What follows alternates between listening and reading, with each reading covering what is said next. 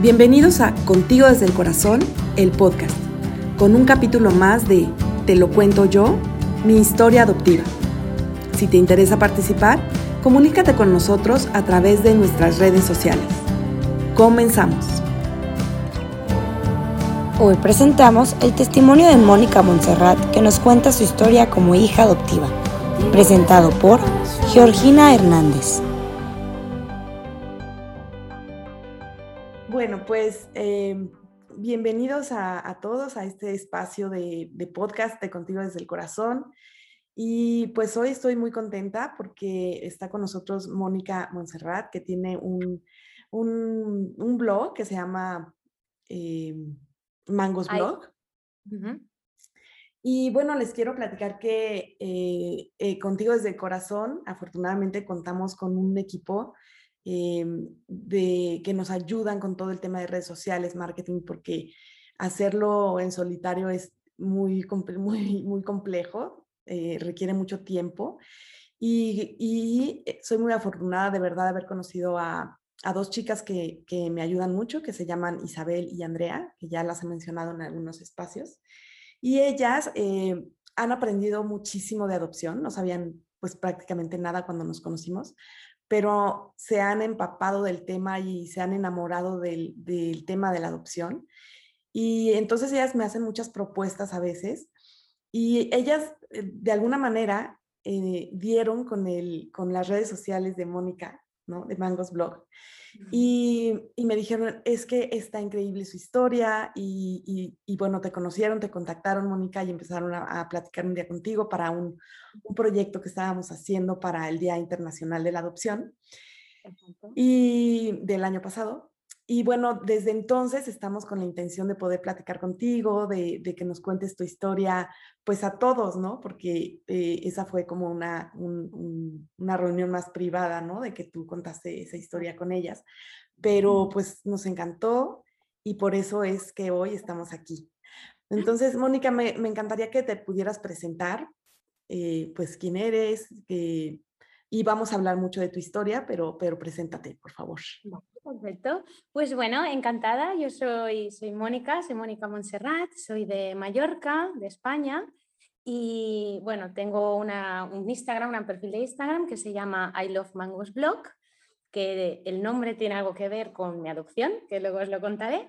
Y, y, bueno, tengo 29 años, ahora ya haré los 30, y soy mamá de tres niños.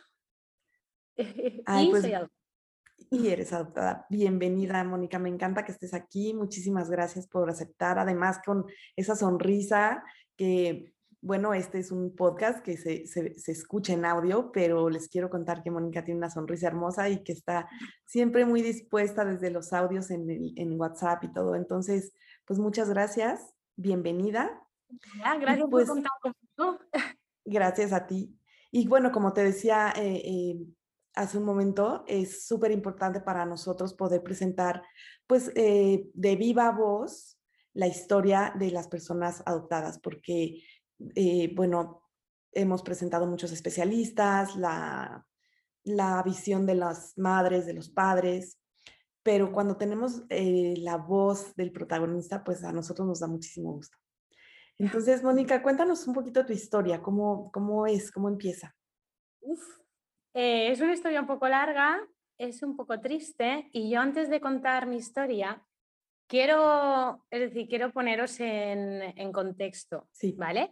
Primero de todo, mis padres son españoles, son nacidos en Mallorca los dos y em, decidieron adoptar. Yo nací en Colombia y llegué a España a los cinco años. A mí me adoptaron a los cinco años, bueno, los cuatro y cumplí los cinco en España. Sí. Yo tengo un hermano, o sea, mi madre tiene, tiene otro hijo biológico, pero de otro matrimonio, no de mi padre.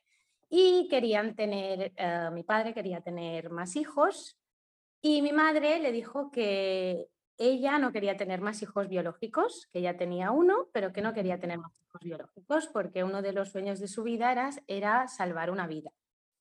Y en este mundo estaba lleno de niños sin familia y que tenía la necesidad de, que, de darle una familia, que no había necesidad de tener más hijos biológicos porque hay tantos buscando una familia.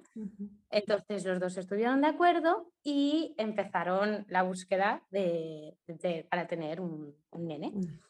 Em, ellos eligieron eh, un rango de edad de entre 0 y 5 años para adoptar, les daba igual la, edad, les daba igual el sexo, les daba igual si tenían algún tipo de discapacidad física y eh, eligieron que preferían Sudamérica. Entonces aplicaron a varios países de a Sudamérica y dieron con Colombia en este caso. Y ahora mi historia. Esto es la parte de mis padres. Sí, aparte me, me parece interesantísimo porque ahora en estas épocas ya hay más conciencia como lo que platicas de tu madre, ¿no? Como hay más conciencia de, bueno, hay muchos niños que requieren, pues, una familia y hay que devolverles este derecho que perdieron, etcétera, ¿no? Pero bueno, me parece importante, mm, la mayoría de los casos es porque hay un tema de infertilidad, de que no se puede tener bebés y entonces eso lleva a tomar la decisión de adoptar, ¿no? Pero en este caso es interesante esto que platicas. En este caso ya tuvo hijos biológicos y no, ya no quiso más. Sí. El caso, bueno, a ver, yo nací en Colombia, en una ciudad que se llama Ibagué, eh, pero yo no nací en la ciudad, sino que nací por los alrededores, por al lado de las montañas, en un poblado chabolista, o sea, en Chabolas. Mi madre tenía 14 años, de 14 años de edad, y me tuvo, o sea, era una niña cuando ella me tuvo y yo vivía con mi madre biológica y mi abuela biológica en un sitio totalmente pues, pues desolado. Sí. que mm, he de hacer un apunte, ir haciendo apuntes a medida que voy a contar la historia. Yo no me acuerdo de nada, de nada. Yo antes de los cinco años no tengo ningún tipo de recuerdo. Por tanto, todo lo que os estoy contando es en base a los papeles y a la historia que me han contado mis padres, que me presentaron todos los papeles y me lo han contado todo. Sí. Entonces, continúo. Yo vivía allí y resulta que, bueno, pues había abuso físico, había maltrato y había pues tortura y había de todo. Sí. Por lo que em, yo hasta estuve con ellos hasta los dos años los dos años, dos años y medio de edad. He de decir que yo no sé mi edad, no tengo ni idea de mi cumpleaños, ni cuando he nacido, ni nada. Porque a mí, cuando yo nací allí, eh, no había registro de ningún tipo, a mí no se me registró en ningún lado. Yo no tengo ni idea de qué edad tengo, ni cuándo nací. Sí. Entonces, eh, yo vivía pues por ahí, eh, comía de lo que encontraba, vivía en medio de la basura y me hacían dormir en, por fuera. Entonces los, los, vecinos llamaron a los servicios sociales y los servicios sociales vinieron a buscarme y eh, hablaron con la, con la, mamá y le dijeron, eh, puedes o hacer un curso para aprender a ser mamá sobre maternidad o puedes dar a familia en adopción, porque la tienes de forma muy mal cuidada. Sí. Entonces ella firmó los papeles para darme en adopción. Allí, en nuestro caso, fue una adopción cerrada. Tú firmas unos papeles y ya nunca más vuelves a saber de la otra parte. Yo sé que hay opciones abiertas y todo esto, pero en tu caso fue adopción cerrada. Con el, niño y ya no, ya no hay hijo, ya se lo quitaron. Entonces yo fui a una, desde los tres años, eh, fui a una familia de acogida. En la familia de acogida a mí me enseñaron eh, todo lo que ha de saber un niño con mi edad porque yo a esa edad, a los tres años, era como un mono, por decirlo así. Yo comía del suelo, eh, no tenía... no, te habían enseñado nada. No me habían enseñado nada. Y en esta familia de acogida lo que hacían era enseñarme lo que yo tenía que saber para, en acorde a mi edad. Lo de mi edad me lo estimaron con un examen médico. Yo no sé la edad que tengo cuando nací, a ella le preguntaron si sabía cuándo nací, pero dijo que no lo sabía, que no sabía qué día vivía porque no había ni relación de un tiempo. Entonces, eh, tampoco se me registró y a mí se me hizo un examen médico y con este examen médico me estimaron una edad. Un aproximado de edad. Exacto. Entonces, no sé mi cumpleaños, pero bueno.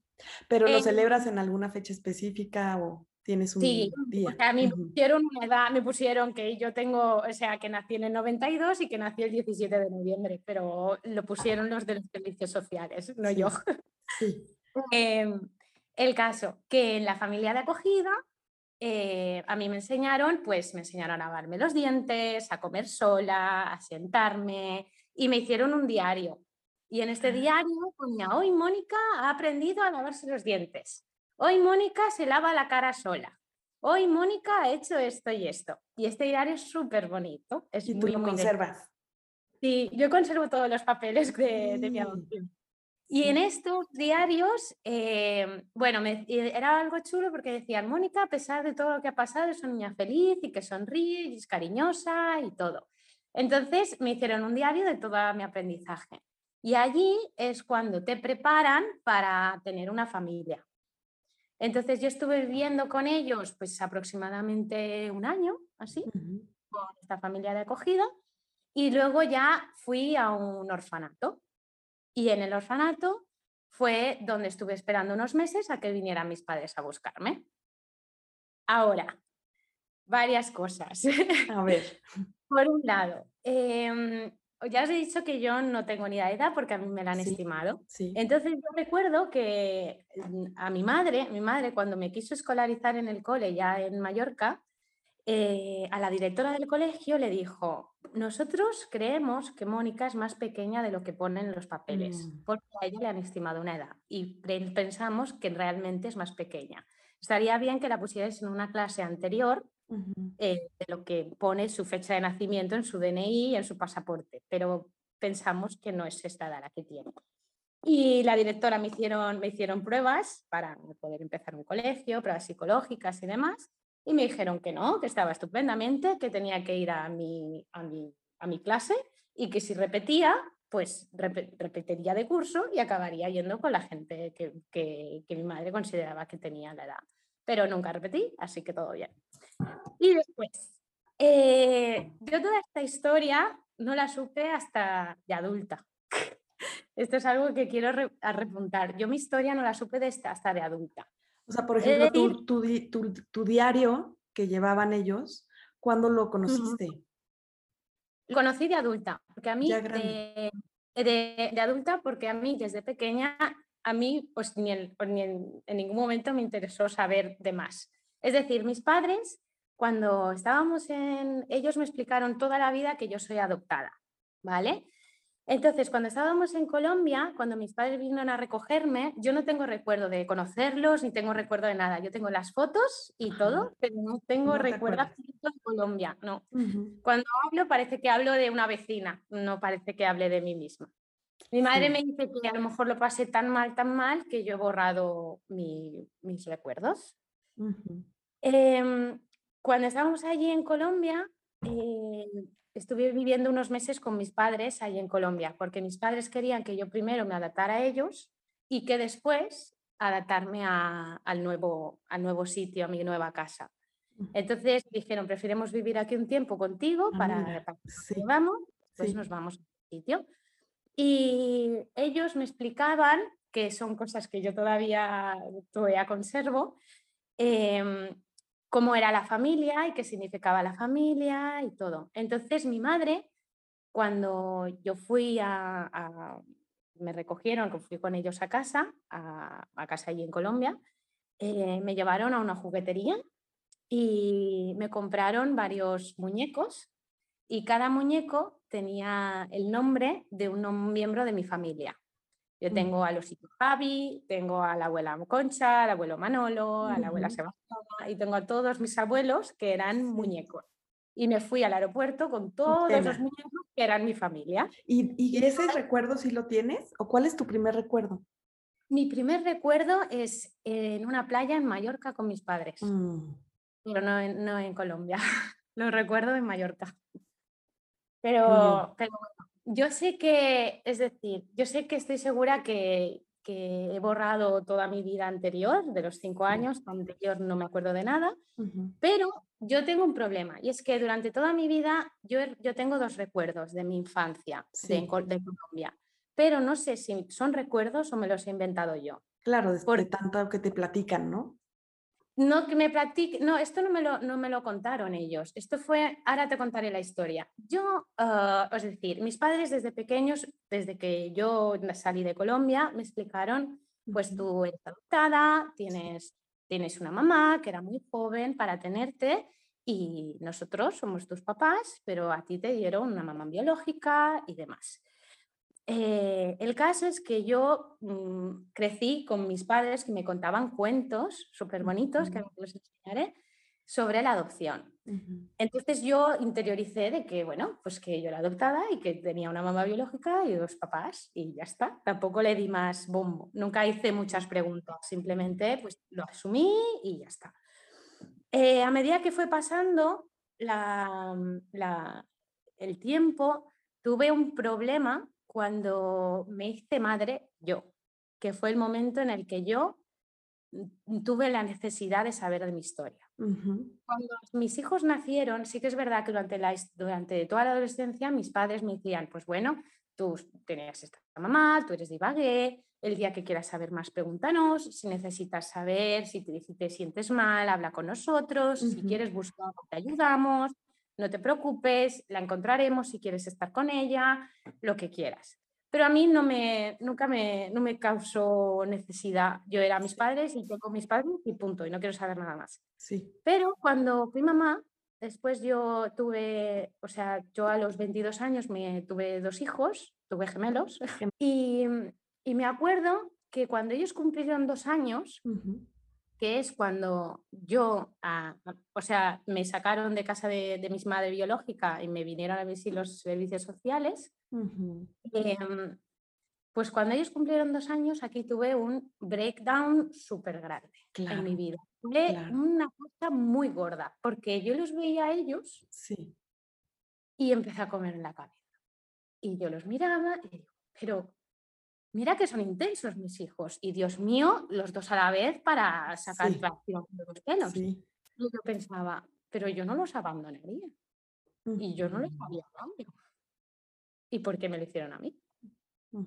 Y sí, yo que estoy sola, porque yo a ellos los crié sola, no, no, no soy capaz de hacerles daño porque me han hecho daño a mí y porque no me querían.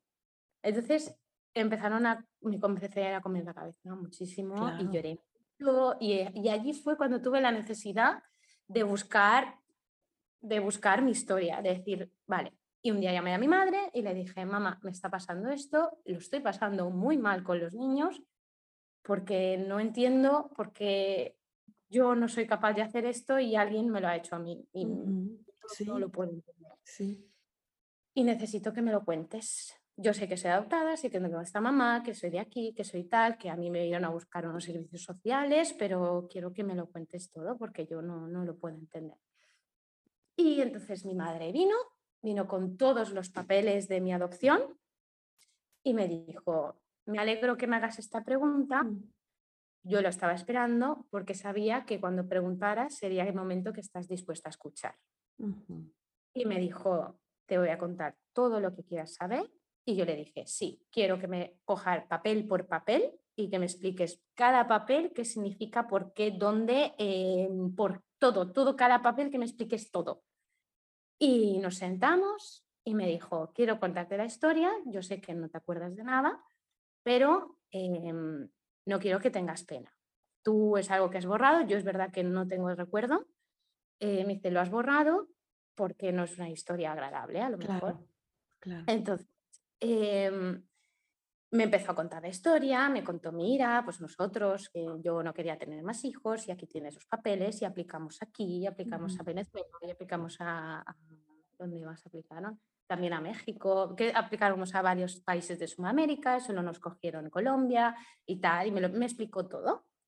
Entonces yo le dije, yo tengo dos recuerdos de mi vida, pero me los he quedado toda la vida porque no sé si me los he inventado. Los tengo desde pequeña y yo los sueño mucho. Entonces, yo creo que me he montado una historia yo sola en mi cabeza, pero cuando se lo... perdón, que os habéis caído. se lo conté a mi madre, eh, mis dos, uno de mis dos recuerdos se corroboró, el otro no está corroborado. Mm. Entonces, em, ella me contó toda mi historia y le dije, yo tengo un recuerdo que es de yo, sin ser muy, muy pequeñita, estar en un sitio lleno de basura, pero basura y mierda por todo, o sea, como mierda por todo. Y estar dentro de una casita de un perro. Y estar con un perro, pero, pero del tamaño de, pero yo lo recuerdo como un perro, pero tamaño de un caballo. Ah, gigante. Como un pastor alemán, pero una cosa enorme. Mm. Y yo dormir encima de este perro y sentirme en, casa, como sentirme a gusto con el perro. Y recuerdo perfectamente cogerme a un perro, dormir encima del lomo y quedarme dormida y sentirme en paz. O sea, no recuerdo nada feo, recuerdo casa encima del perro.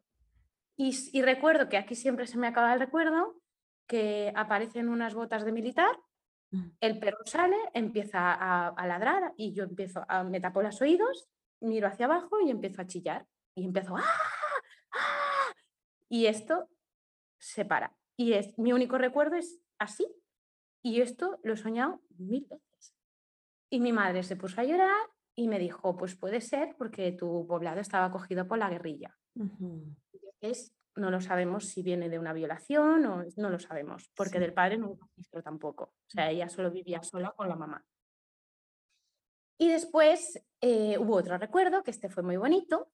Yo recuerdo estar en un sitio lleno de niños, con mesas pequeñas, pero lleno de niños, y que una chica joven me cogiera, me llevara a un despacho donde había una señora mayor con gafas y que esta señora mayor me sentara y me dijera, tienes que, quieres que hacerle un dibujo a tus padres. Y yo no tenía ni idea de qué significaba padres. Entonces, pintar las montañas y, hacer este dibujo súper conscientemente. Me acuerdo sentarme y pintar un sol, unas montañas y todo. Y bueno, que son cuatro buratachos, pero bueno, que yo recuerdo hacer eso. Sí. Y mi madre se puso a llorar y me dijo, pues mira, este fue el primer dibujo que nos enviaron. Y era exactamente el dibujo que yo recuerdo hacer. Yo ese me acuerdo hacer de este dibujo, es que me acuerdo totalmente. Y nos pusimos a llorar, fue muy emotivo. Sí. Y en esta conversación con mi madre, cuando ella me, me contaba sobre pues sobre mi historia y todo, eh, yo le tuve la necesidad de preguntarle. En mi caso, mi madre tiene hijos biológicos, ¿sabes? Y, le, y también es muy sincera, mi mamá. Entonces le mm. dije, oye, ¿y tú quieres más a un hijo biológico que a uno adoptado? Porque mi hermano es biológico y yo no. Sí. Entonces, ¿cómo se siente eso? A ver si hay preferencia o no y tal que de hecho en mi casa mi madre nunca ha hecho distinción de nada, obviamente. He sido querida, llamada y todo por todos, entonces mi hermano también y nunca ha habido nada. El caso es que mi madre se lloró mucho ese día y me dijo, es un sentimiento muy diferente, Mónica. Me dijo, a, a un hijo biológico yo lo que noté fue que no están agradecidos como lo está un niño adoptado. A mí yo lo que más valoré de ti era que eras muy agradecida. Dice, hay cosas que te voy contar, no quiero que llores, pero, pero bueno. Cuando nosotros te fuimos a, buscar, eh, dice, por ejemplo, Javi, Javi es mi hermano. Sí. Dice, Javi, cuando era chiquitín, imagínate, cuando tenía cinco años, yo me lo, dejaba, lo llevaba a un restaurante, a una juguetería, y le decía, ¿qué quieres? Y quiero esto, y esto, y esto, y cómprame, y quiero este juguete de aquí, mamá, llévame aquí, y quiero este Mickey Mouse, y este juguete, y tal, y cual. Y me dice, y a ti, cuando te fuimos a recoger, te cogimos con la ropa puesta, no tenías nada. Y nosotros no quisimos comprar nada, porque dijimos, a lo mejor es más grande, más pequeña de lo que físicamente y, no, y pues le compraremos la ropa y todo lo que necesite cuando la recojamos. Y viniste con lo opuesto. Entonces nos fuimos a, a un restaurante y te dije, coge lo que quieras, come todo lo que quieras. Y te decíamos la carta y tú, no gracias, mamita, no gracias, no gracias. Y nos cogías de las manos, nos dabas besos en las manos y no pedías nada. Mm. Sopita, gracias, mamá, sopita, gracias. Y ya está. Y nosotros, pero que come lo que quieras, todo lo que quieras. No, gracias, no, gracias. Y besitos en las manos. Me dice, ya a mí eso me, me tocó mucho de ti. y te llevamos a una juguetería, que fue el día que me compraron los juguetes con los nombres de la familia, mm. y te dije, coge todos los juguetes que quieras, coge la estantería, coge todo, todo lo que quieras. Y no, mamita, gracias, no, mamita, gracias, no, usted, usted no haga esto, gracias, gracias, y arrodillada a nuestro lado y dando besos en las manos. Y tu padre y yo, sin entender qué pasaba, es diciendo, ¿qué hacemos? Y al final yo te fui cogiendo muñecos y te fui diciendo, bueno, compraremos a la familia. que me, parece una lindísima idea. y entonces me fue comprando a toda la familia. Y me dijo, pues yo lo he sentido de manera distinta, que un hijo adoptado, luego ya me dijo, luego ha sido igual de petarda que, que tu hermano. pero, pero me dijo, yo lo noté así. Me dice, ahora otra cosa que noté fue cuando tú estabas, eh, estábamos en Mallorca, nosotros te enseñábamos fotos, trajimos un álbum de fotos con las fotos de Mallorca de casa. De mira, esta es tu casa, esta será tu habitación, este es nuestro coche, tenemos un perro, nos, me contaban todo. Y, y, me, y te ponías a llorar y me decías por la calle, me dice, ibas de la calle de la mano y me decías, pero tu casa tiene techo. Mm. Y sí, claro, tenemos techo, pero no nos vamos a mojar. Pues no, claro que no nos vamos a mojar. Pero tu coche tiene techo. Y yo, qué pesada con el coche. Tiene... pues sí, claro. Vale, vale. ¿Y cómo nos vamos a esconder? No, Mónica, ya no habrá que, no hay que esconderse de nada, no te preocupes. Vale, vale, vale. Me dice, pero me repetías cada día a ver si tu casa tenía techo, a ver si teníamos paredes, a ver si, si, si nos iban a entrar, a ver si esto. Me dice, ya a nosotros nos dio, nos, nos dio mucho. Fue una época muy sensible de mis padres, que no tampoco supieron gestionar. O sea, no supieron gestionar, que les daba mucha emoción esto. Sí, claro. Y, luego ya em, me compraron en Colombia, me compraron mi primer cuento Mm. para explicarme la adopción. Este cuento te lo he traído, está ah, aquí. sí. Mi primer cuento, después de comprarme los, los muñecos de la familia, me compraron un cuento para leer por las noches. Y este, ¿lo he traído? Ah, y Choco encuentra una mamá. Choco encuentra una mamá. Sí, qué lindo. Y, y es el cuento bueno, supongo que vosotros sabéis bastante más de cuentos que yo, porque yo solo tengo unos cuantos. todos los cuentos de mi infancia eh, son cuentos sobre la adopción. Claro, no, y es lo importante que son tus cuentos, ¿no? Y que se, eh, han sido parte de tu historia y eso los hace especiales. Exacto. Luego tengo otro que aquí que se llama Cuéntame otra vez la noche en que nací. Mm, sí. Y Cuéntame otra vez es también de lo mismo, en el que pues una niña quiere que le cuenten otra vez que su mamá no podía tener bebés y a buscar los bebés y demás. Pero igualmente, este libro, el de Choco encuentra a su mamá, es el libro más sagrado que tenemos en nuestra familia. Está en un altar. Fue mi primer libro y fue mi primer todo. Es un cuento de un pollito que amarillo, pequeño, que está perdido en el bosque y que no tiene mamá. Entonces se va a la jirafa y le dice, tú eres amarilla como yo, eres mi mamá. Y la jirafa le dice, no, porque no tengo alas. Entonces se va a un pingüino y le dice, tú tienes alas como yo, ¿eres mi mamá? No. Y entonces se va a todo el bosque y no hay nadie que se parezca a él. Entonces está mamá oso y Pollito se pone a llorar y mamá oso lo coge y le dice, ¿por qué lloras, Pollito? Y dice, porque no tengo una mamá. Y mamá oso le pregunta, ¿y tú en qué reconocerías a una mamá? Y Pollito dice, porque cuando llorara me abrazaría. Mamá oso le dice, así, y le da un abrazo. Eh, porque cantaría canciones conmigo y me haría feliz. Así, y cantan canciones. Porque me ayudaría cada vez que me caigo. Así, y, y entonces mamá oso me lo van relatando y mamá oso le dice, pues a lo mejor soy yo tu mamá. Mm. Y ese es el cuento. Y el cuento este es sagrado en mi familia. Como os muchas veces, yo lo he leído, pero hasta creo hasta los 10 años. ¿Y lo has compartido con tus hijos? Sí, Sí, lo que pasa es que no dejo tocarlos porque ellos lo, lo cogen y me lo chupetean. Sí. Muy celoso este. Pero sí, lo he compartido con mis hijos. De hecho, a ellos sí que les he contado. No lo, no entienden todavía. Claro. Porque entienden que yo les he dado a luz a ellos que yo, ellos han nacido en hospital, que tal, que mamá nos ha tenido en la barriga, pero les cuento que yo, la abuela, no me ha tenido en la barriga y que la abuela me fue a buscar a Colombia. Sí.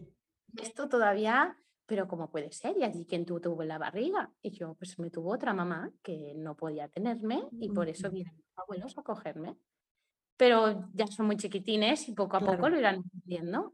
A medida que se, lo iré explicando. Pero sí, sí, ahí vamos. Y la abuela, mi madre, lo cuenta todo. Es decir, que mi mamá es de Colombia y todo, así que sí, sí. Claro, pues es parte de su historia también. Es ir a Colombia, nunca he ido. Sí. Es, una, es una ilusión que tienes. Sí, es el sueño de mi vida ir a Colombia, nunca he ido. Y es el sueño de mi vida absoluto. Claro. Yo he de decir que mm, mis padres cuando llegamos aquí a Mallorca teníamos una chica que trabajaba en casa con nosotros para ayudarnos conmigo y siempre toda la gente que ha trabajado en casa de mis padres eh, solo puede ser de Colombia. Ah, mira. De hecho, mis padres dijeron, no, queremos que coma comida de, Colombia. Entonces mi madre aprendió a hacer arepitas y a comida de Colombia. Y yo tengo una, una, una chica, una chica que me conoce desde que vine desde Colombia, desde los cinco años, que todavía está con nosotros y ella es mi mami. Le llamo mami porque ella es colombiana y me hace todas las comiditas de Colombia, me hace sancocho, me hace todo lo de Colombia y luego tengo a mi mamá. Pero mi mami es como una madre más de raíces de Colombia. No tiene nada que ver. Claro. Con toda la cultura colombiana. Y mi madre siempre ha sido muy abierta a hablar de Colombia y a si quieres saber de Colombia y vamos a hablar con Mona y si quieres saber cosas de Colombia, habla con ella y siempre ha sido muy colaboradora. Mi padre no. Mi padre es mi hija, punto final. No quiero abrir más discusión de esto. Ya está. Eres de aquí y eres mi hija. No quiero saber nada más. Entonces son los polos opuestos. Los polos opuestos. Y mi padre, no, no, no, mi hija y de aquí se acabó. Punto. No hay nada que ir a buscar ahí. Y ya está. sí. Y bueno, cada, me, pasa mucho que veo como cada papá o cada mamá adoptivo tiene su forma y su, manera y, su forma de ir aceptando, ¿no? Toda la historia previa, que a veces nos cuesta un poquito de trabajo, como quisiéramos que todo empezara el día que nos conocimos. Pero es imposible, ¿no? Es imposible. Entonces, hay una historia anterior y pues qué fortuna que tu, que tu madre así lo, lo, lo puede vivir, aceptar. Y pues también que tu padre pues tiene esa, esa forma, ¿no? Y que tú tienes esas dos miradas que, que te acogen y que te, que te quieren muchísimo. Que vaya. Pero sí, son dos maneras. Sí, Total, total, total. Y después, em, sobre mi madre, eh, sí que es verdad que yo la eh, pero de todas las maneras de, Colombia, de, yo, de tal y cual. Sí que es verdad que yo tuve la necesidad, cuando te dije que tuve este breakdown, que mis hijos tenían dos años y tal, que tú me conmovió mucho la cabeza, que quise saber mi historia real, todo lo que me pasó, pues eh, tuve la necesidad de ver una foto de mi madre biológica. Sí. Porque le pedí a mi madre en los papeles, sale el nombre de mi madre biológica. Y le dije, mi madre me dijo, si quieres que la busquemos, pues la buscamos. Yo no sé dónde estará porque esta chica era una era muy, pobre y era una niña, pero la podemos buscar. Pero a mí, y ahora está, lo que voy a decir suena muy feo, ¿eh? Va a sonar feo, pero bueno, soy sincera. Sí. Entonces yo quise ver una foto, yo no tengo una foto de ella, no tengo nada, lo único que tengo es el nombre y ya está.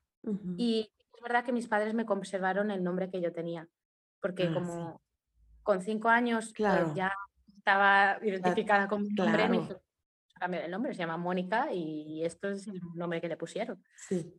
Entonces yo busqué, quise buscar como por Facebook a ver si encontraba eh, una foto de, de esta chica. sí. Pero igualmente, primero eh, tuve como mucho miedo, estuve como varios días pensando en plan, vale, la busco. No, no, la busco. La busco, no la busco. Porque yo tenía miedo y pavor.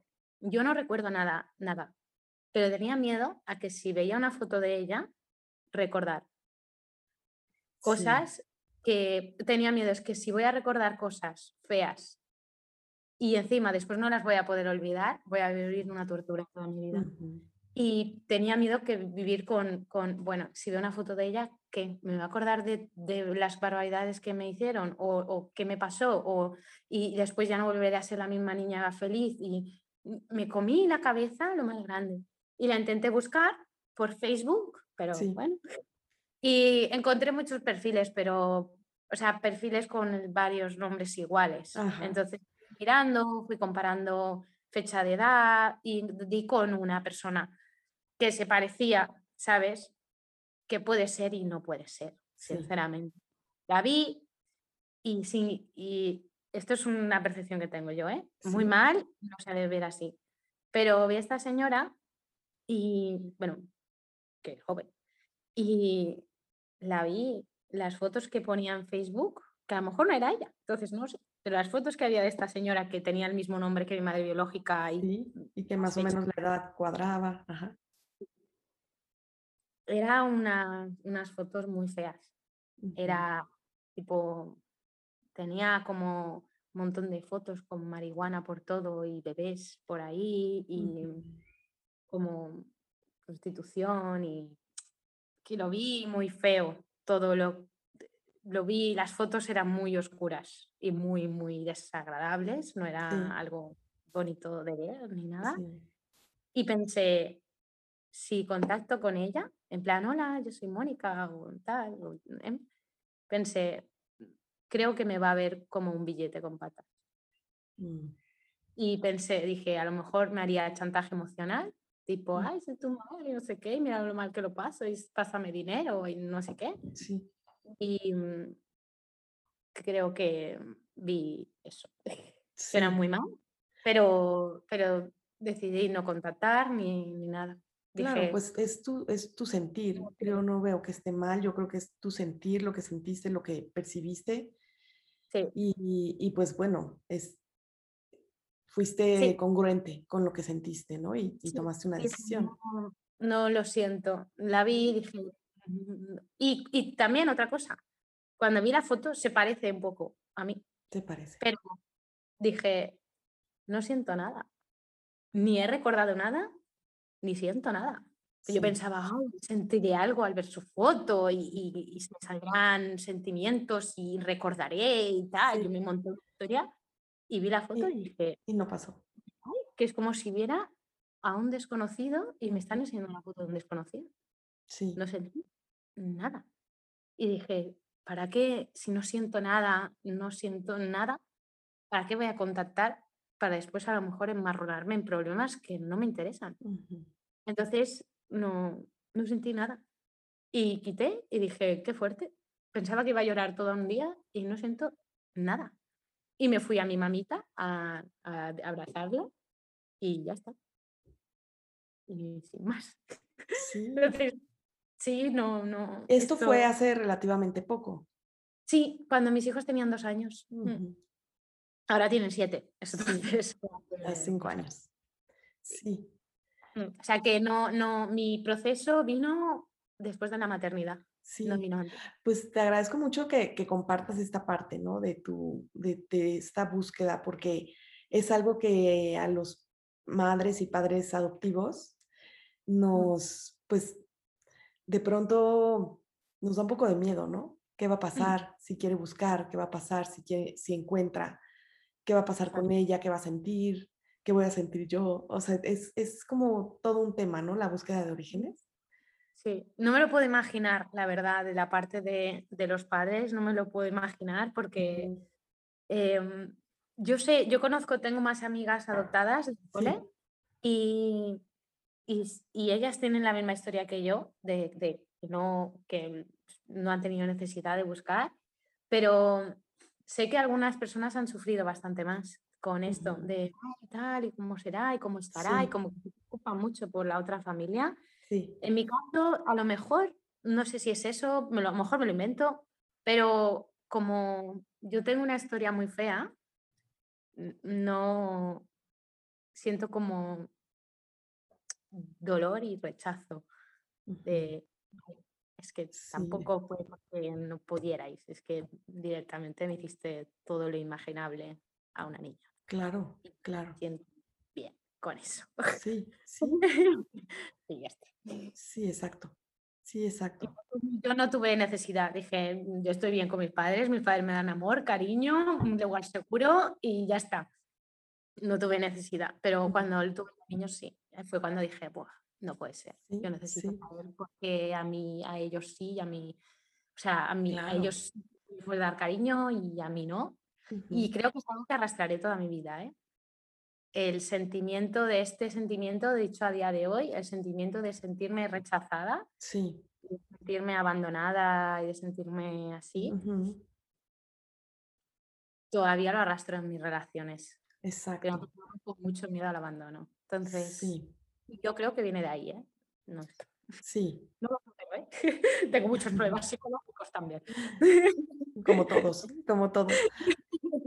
Pero sí, bueno, eh, especialistas no hablan de esto, de que, y, incluso personas adoptadas que he escuchado, pues que sí, que es algo que acompaña siempre, ¿no? Ese sentimiento de abandono siempre acompaña. Sí, sí, sí. Pero bueno, se hace más llevadero cuando te dan un lugar seguro. En mi caso, yo, mi lugar seguro son mis padres, en el sitio me lo han dado todo en esta vida, valores, cariño, amor, nunca se ha hablado mal en mi casa, nunca se ha levantado la voz, nunca se ha, nada, es que ha sido paz absoluta. Entonces, siempre he tenido un lugar seguro al que volver, unos brazos a los que ponerme y, y decir, vale, no, no me siento abandonada. Sé que mi mamá siempre estará ahí, mi papá también y ya está. Entonces, en el día a día no es algo que me afecte.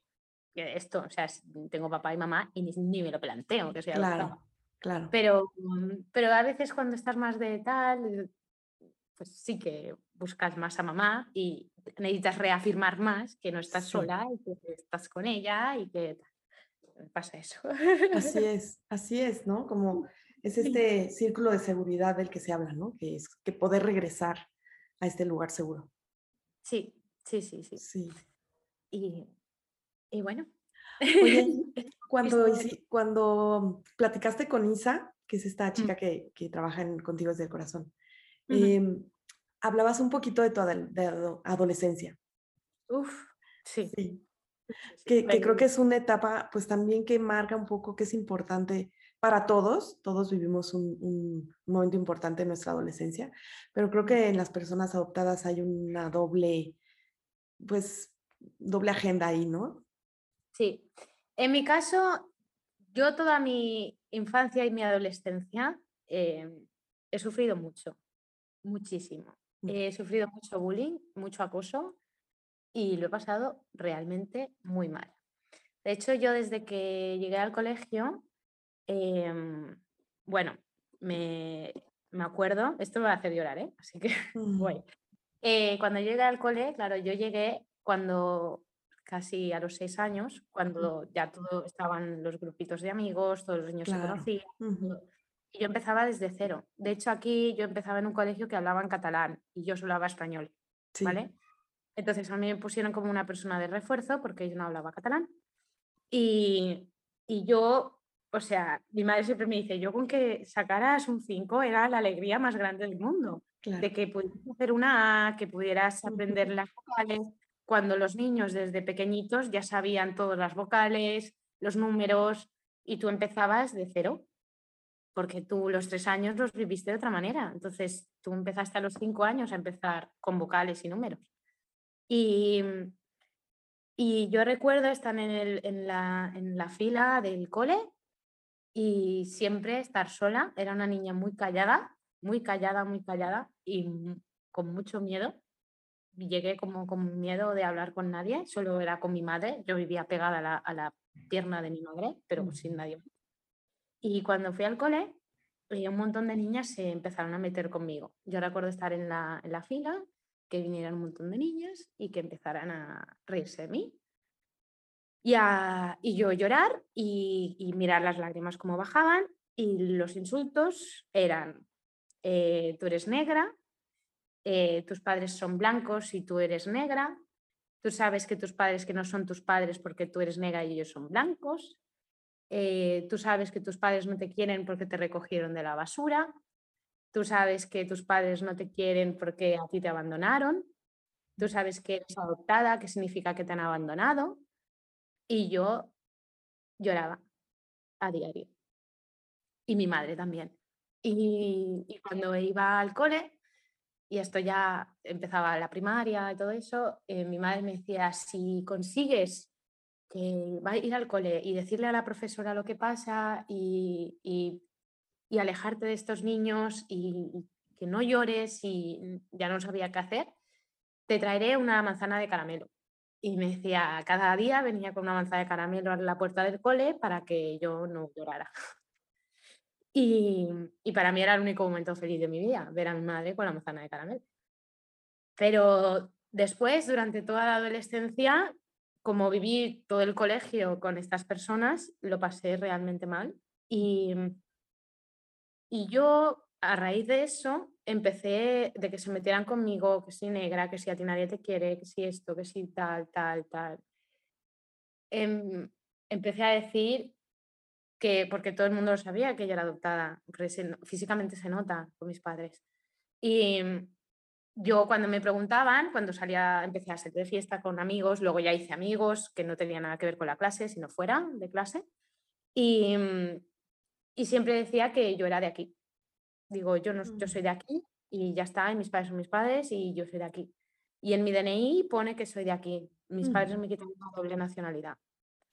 Y como hicieron de ahora se arrepienten. Dicen, ah, nos arrepentimos, tendrías que tener la doble nacionalidad y podrías ir a Colombia tranquilamente. Pero en su momento de adolescentes me quitaron la novia nacionalidad, solo me pusieron la española, para que yo, si alguien me decía algo, yo decir, no, soy española, mira. Y, y durante toda la adolescencia tuve esa bipolaridad de decir, soy, no, soy, soy de aquí, soy de aquí y ya está. Pero es que no te pareces de aquí, es que tú físicamente no pareces española, pareces sudamericana, no eres de otro sitio, no soy de aquí. Pero, pero es que físicamente no te pareces a tus padres y tal, y tal, y yo que no, que soy de aquí. Entonces vivía, viví como mucha angustia toda mi, sin saber si decir si soy de aquí, sin que no soy de aquí, pues se van a meter conmigo, como hicieron en el cole, y viví mucho, He de decir que mis padres durante toda mi vida, yo he ido a un psicólogo. Toda mi vida siempre he ido al psicólogo, pero no por, porque estuviera mal o lo que sea, sino porque yo necesitaba eh, salir del proceso de, bullying y salir todo eso y aceptar yo era adoptada, entonces yo iba al psicólogo. Claro, hay que acomodar mucha historia. Entonces, para mí, hablar de psicólogo es como, mm, es como ir a una revisión médica. Vas al psicólogo, le cuentas y todo bien. Y después hubo un día que hice clic, porque, y creo que fue la psicóloga, de hecho, que me lo debió decir. Ah, no, no, recuerdo exactamente el día que hice clic, pero hubo un día que dije, vale, clic. me dijo, me, o sea, me dijeron, tú has de saber quién eres. Y a la gente, o sea, si la gente ve que tú estás segura de quién eres y que con eso no te pueden herir, no te va a venir nadie. ¿Vale? Es que no pareces de aquí, pues dilo, soy adoptada, soy de Colombia. Y ya verás como ya no tendrán más preguntas. Dirán, ah, vale, ya está. Y mis padres son de aquí y tal y se acaba la historia y ya se acabarán las especulaciones, es que lo pareces, es que tal, es que mira a tus padres, es que esto. Tú, si te apoderas de lo que eres, no te podrán hacer daño. Eh, entonces fue un clic que dije, y me costó las primeras veces, pero cada vez, porque a, día de hoy todo el mundo me lo pregunta, ¿eh? o sea, a día de hoy todo el mundo me pregunta, ¿eres de aquí? No, no soy de aquí. Pero uh, ahora ha llegado un momento en que lo he interiorizado tanto en el que me preguntan, ¿eres de aquí? Yo digo, sí, soy de aquí. ¿No lo pareces? Ah, bueno, es que verás, mis padres son de aquí, he vivido toda mi vida aquí, pero nací en Colombia porque soy adoptada. y, te dicen, ah, vale. Ya está. Y listo. Nadie pregunta. Entonces fue un proceso duro, porque era como negarme a mí misma, no, no, no soy de tal, tal, y como con miedo y con tal. Así que yo el único consejo que doy es empoderarse de tu propia historia y de que no hay nada que avergonzarse. Decir, pues soy así, ¿te va bien? Perfecto. ¿No te va bien? Pues perfecto también. Claro, claro. Eso ya es del otro, ¿no? Eso ya es del otro. Exacto. Sí, fíjate qué importante esta parte que hablas de, pues tener un acompañamiento, ¿no? Un acompañamiento terapéutico para los hijos es importante, ¿no? Para poder ir aceptando, empoderándose de su historia, acomodando todo lo que, lo que se, se ha vivido. Y también yo agregaría, pues importante porque, bueno, yo lo he vivido en, en mi experiencia personal, pues también para los padres adoptivos, ¿no? Este acompañamiento creo que es pues es ah, importante, ¿no? Es importante para también nosotros poder aceptar, integrar. Sí. Sí, sí, sí. Y también llegará un momento, esto es feo, ¿eh? De la discusión terrible que tengas cuando e, tú eres adolescente y dices, tú no eres mi madre. Sí. Ese día puede llegar. Sí. Y, y entonces yo me acuerdo que hubo un día que tuve una bronca terrible, horrorosa y terrible y se lo dije. Mi madre se quedó callada, blanca, mi padre la cogió, la abrazó y yo me quedé paralizada diciendo, hostia, ¿qué he dicho? Qué barbaridad acabo de decir. Y me acuerdo pedirle perdón hasta la saciedad y ver a mi mamá que lo pasó muy mal decirle eso.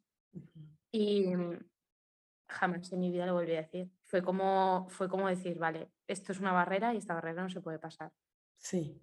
Pero que en la adolescencia se dan estas situaciones. y a mí me dio también de, rabia, no es que ni me acuerdo, una excursión de estas de, ah, es que y esto y lo otro, y tú qué sabrás, y ya, uh, uh", y el drama, y tan una época de mierda que es la adolescencia también. Pues, pues eso. Sí, sí, sí, sí, la verdad es que sí.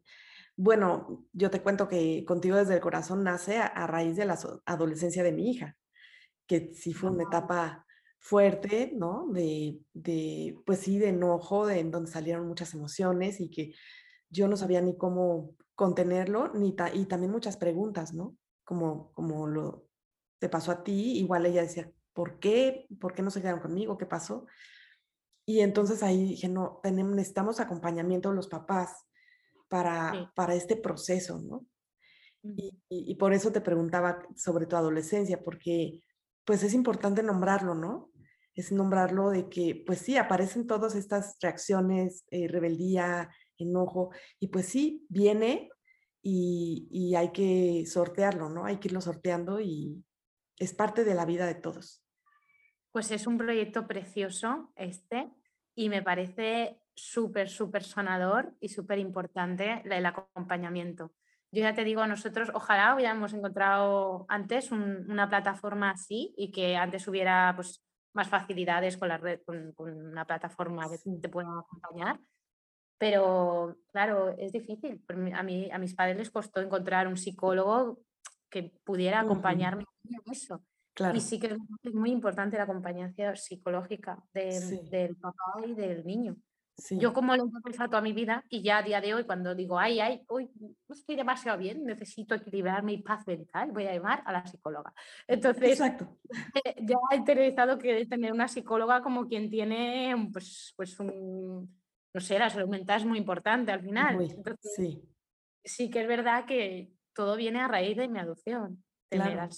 hay acompañamiento psicológico y lo es. Claro. Ahora que lo pienso, me miro atrás, digo que ha sido, ha sido más duro de lo que pensaba. Pero mis padres, los padres, muchas veces, como tú, lo hacéis más fácil, hablándolo, con naturalidad. O sea, que se hable con naturalidad en casa. Ah, sí, Mónica es adoptada. Ah, vale. Ya está. Exacto. No, sin secretos, sin, ay, es que... Porque mi madre, cuando me adoptó a mí, en su trabajo había varias gente que también adoptaba. Y ellos solo adoptaban bebés de, de, por ahí, de Rusia y cosas de estas. Y cogían bebés rubios, parecidos físicamente, para no contarse. Sí. Eran adoptados. Y mi madre me dijo, es que mira qué fuerte que este matrimonio han cogido bebitos parecidos físicamente y todo, y son bebés. Para no contarles esto. Y yo creo que es muy importante. Y, y mi madre como que dijo, no quiero juntarme con ellos porque no quiero que, o sea, compartir estas, no comparto la idea de no contar. Sí. yo quiero contar todo y ya está. Sí, sí. La naturalidad de contarlo, de mira, tu historia es así y estoy aquí para lo que necesites, es a mí personalmente lo que más me ha ayudado. De, vale, tienes tu historia y yo estoy de tu mano y la vivimos juntos y cuando me necesites, aquí estoy. Más que investigar yo sola. De, Exacto. Exacto. Que haya un acompañamiento de padres a hijos, de hijos a padres, ¿no? Pues como familia que es. Como familia que es. Sí, fíjate que he escuchado algunos eh, hijos adoptados que se enteraron ya muy adultos de su adopción y entonces ellos dicen, pero yo ya lo sabía. Yo lo sabía desde siempre, ¿no? Había algo que me lo decía, que, que había algo, ¿no? Y, y, ya nada más lo corroboran cuando, cuando se enteran. Pero claro que siempre es mejor tener la información desde el principio. Y otra cosa que te quería comentar, ahora que hablabas de tu madre, que te decía, es que yo con que saques un 5 es más que suficiente, me recordó mucho eh, a José Ángel Jiménez Alvira. No sé si has leído el libro de Indómito y Entrañable. Ay, no lo he leído, pero me lo apunto para Sí, te lo recomiendo muchísimo. Él es papá adoptivo, él y su esposa adoptaron a un niño y cuentan su historia. Y cuando habla de la escuela, dice, es que yo lo único que quería que él pasara era el recreo era lo único que me importaba, ¿no? Que, que pudiera estar con, eh, socializar y sentirse bien en la escuela, era lo único. Ya las materias era lo de menos, ¿no? Entonces me hizo recordar este comentario que hiciste. Te lo pues recomiendo mucho. Leer, leer, o sea, que lo leemos mi mamá y yo a la vez. Sí, sí, te lo recomiendo. Sí, sí, sí, es muy lindo. Muchas gracias. Oye, pues me encantó, me encantó que, nos platicaras tu historia, que nos platicaras toda tu experiencia, pues con tu mamá, con tu papá, con las diferentes miradas que tiene cada uno, tu historia en, la escuela, que creo que es algo que hoy tenemos que trabajar mucho en eso, ¿no? En, en cómo la escuela debe trabajar. Es muy duro esto. En el colegio, en mi caso, sí que es verdad que que yo, por ejemplo, hubo una, me acuerdo que se hacía una, una, actividad de dónde naciste, de, quiénes son tus padres, dibuja papá y mamá y todo eso. Y yo siempre que me ponían dónde naciste, o todo el mundo ponía en un hospital y tal, y recuerdo mirar los papeles de mis otros compañeros y decir, todos, yo en el hospital son espacios, yo en el hospital tal, yo en el hospital cual. Y mm, yo quedarme llorando, mirando el papel y diciendo, yo no nací en ningún hospital.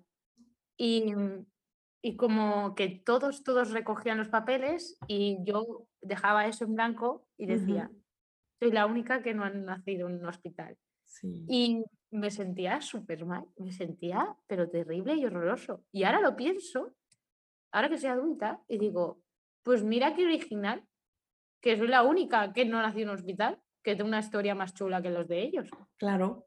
Entonces ahora, ahora sí que me he empoderado de eso y ahora sí que me gusta mucho más mi historia. También me la invento, o sea, yo me haría cuentos de cómo era ella, mi madre biológica, y, que yo vivía tipo Tarzán en lianas. claro. en he vivido eso, yo he vivido la jungla y mis redes sociales, que se llama I Love Mangos Blog, El, Instagram, viene porque yo en Colombia solo comía mangos. Ah, mira. Ahí está la relación. Sí, claro. cuando me cogieron solo comía mangos, sopita y arepas. Y no comía nada más. Y aquí lo único que vendían eran mangos en España. En algunas veces, en algún mercado, y eran muy caros cuando yo venía. Entonces mi madre buscaba mangos por todo para que Mónica tuviera mangos de Colombia. Sí, y, claro. Y desde entonces, a día de hoy, es mi fruta favorita. Oye, ¿y, tu mami te ayuda con las arepas? Mi madre, sí, lo que ya las hace, yo las hago mucho mejor, ¿sabes? sí. Ella dice, ay Dios, y yo deja que las hago yo, ¿vale? Sí, sí, sí. Y de hecho, una noticia súper chula hace un poquito. Yo tuve otro bebé, o sea, Lucía, y no pude ir, pero a mi madre le salió la ocasión de que tenía una amiga que resulta que se iba a Colombia a visitar a unos amigos suyos y me dijo, por favor, yo quiero ir contigo a Colombia y tal. Y yo no podía porque tenía los tres bebés y no me pude ir a Colombia con tres bebés, yo sola y mi madre. Sí. Entonces me dijo, ¿te importa si voy yo a Colombia? Ah, fue tu mamá. Y mi madre se fue a Colombia con una amiga y mm. feliz. Bueno, el viaje de su vida. El viaje. Y le dije, por favor, haz fotos. Y ha ido mi mamá y yo no he ido a Colombia pero solo que en que fuera ella ya me, ya me hizo ilusión. Y fotos y aquí, ya, ya. Y luego pidió ir a, a ver si podían ir por mi zona. Los, que, los amigos con los que fueron eran gente muy, muy rica o no sé, y de allí de Colombia, y les dijeron, no, nosotros no vamos por esas zonas porque son muy, muy peligrosas. Mm. Peligro de calle. Sí, sí, sí. mi madre fue con un coche blindado de, de los dueños, que llevaba un chofer con coche blindado para ir por esa zona, y la solo la pasaron por delante un poco con el coche blindado y me pasó una foto. Me dijo, mira, esto era el sitio. Y era un sitio chabolista, pero se ve una foto de mierda también, no se ve nada. Pero me dijo, he podido pasar y ver el sitio y he visto dónde estabas y tal, y he visto, me han, me han, pasado solo por la zona porque es un poco peligrosa, pero, pero está muy bien y qué bien. Y me contó que le había encantado, que la comida, que la gente, que ella quiere volver, que le encanta y que Colombia y que Colombia. Entonces yo me siento muy bien de que mi madre también le gusta Colombia. Claro, claro que sí. Y para allá pues, pues es parte de su historia, de su vida, de, de su, pues claro, ¿no? Fue, fue, como volver a vivir, recordar todo esto que vivió contigo cuando, cuando se conocieron. Exacto, exacto. Claro, para mí como una alegría y para ella le dio ilusión. Me hubiera encantado vivirlo juntas. Claro. No se dio porque tenía un bebé muy chiquito y era imposible, pero ojalá algún día. Sí, seguramente, seguramente se cumplirá esa ilusión. Oye, ¿y entonces cómo se llama tu, tu cuenta en Instagram? Para que te sigan. I Love Mangos Blog. Perfecto. Es un poco complicado. I love mangos. Pero ahora que lo has explicado, es muy fácil comprenderlo. Exacto, todo junto, I love mangos blog. Y ya está. Y si pones I love mangos, seguramente saldré yo. Seguramente sí. y Ay, pues... un poquito de todo, sobre todo hablo de autismo, porque en mi caso tengo un hijo con autismo, mm. pero también hablo mucho de la adopción, porque sí que es verdad que se me pregunta mucho en mis redes sociales y me gusta compartir mi historia, claro. porque, porque forma parte de mi vida y todo bien. Claro, claro. Ay, pues te agradezco muchísimo, Mónica, de verdad, este espacio. Eh, se fue rapidísimo el, tiempo hablando, hablando de tu historia. Y súper agradable, me he sentido muy a gusto de decir que es la primera vez que, que hablo tan extensamente para un podcast y os quiero dar las gracias y hacéis una gran labor, de verdad porque antes no era tan fácil poder encontrar esto. De hecho, se lo he comentado a mi madre esta mañana mamá, voy a hacer una entrevista para un podcast y voy a contar mi historia y tal y cual. Y, me ha dicho, ostras, Mónica, ojalá en mi época hubiera habido más ayuda, porque hay veces que muchas cosas se viven muy solas, se vive soledad de, con otras mamás que tienen hijos biológicos y tú no, y se vive soledad. Me dice, entonces está muy bien que puedas meterte en internet y que alguien te esté escuchando y te esté entendiendo y todo. Entonces, es súper importante la labor que hacéis. Muchas gracias. Pues sí, es, es un poquito eso, ¿no? Como que ir acompañando a las familias porque pues todos lo, vamos viviendo de diferente manera y no, no sabemos, no somos expertos, pero con acompañamiento podemos mm. ir pues acompañando mejor a nuestros hijos sobre todo, que es lo más importante. Pues y bueno, también felicidades a ti porque pues también formas parte de este mundo de las redes y de la información en redes y de ir pues haciendo crecer esta cultura, ¿no? De adopción, que los que no tengan nada que ver con adopción sepan de qué se trata. Y, y, pues bueno, te agradezco que no sea la última vez. Que no ni es un tabú ni nada, se puede decir todo tranquilamente. Mi hija es adoptada, punto final. Y ya está. Así es, así es. Pues muchísimas gracias, Mónica. De verdad te agradezco y que no sea la última vez que nos veamos, que nos podamos encontrar nuevamente. Contad conmigo siempre que queráis. Muchas gracias. Gracias, de verdad, de corazón, muchas gracias. Un beso enorme. Igualmente.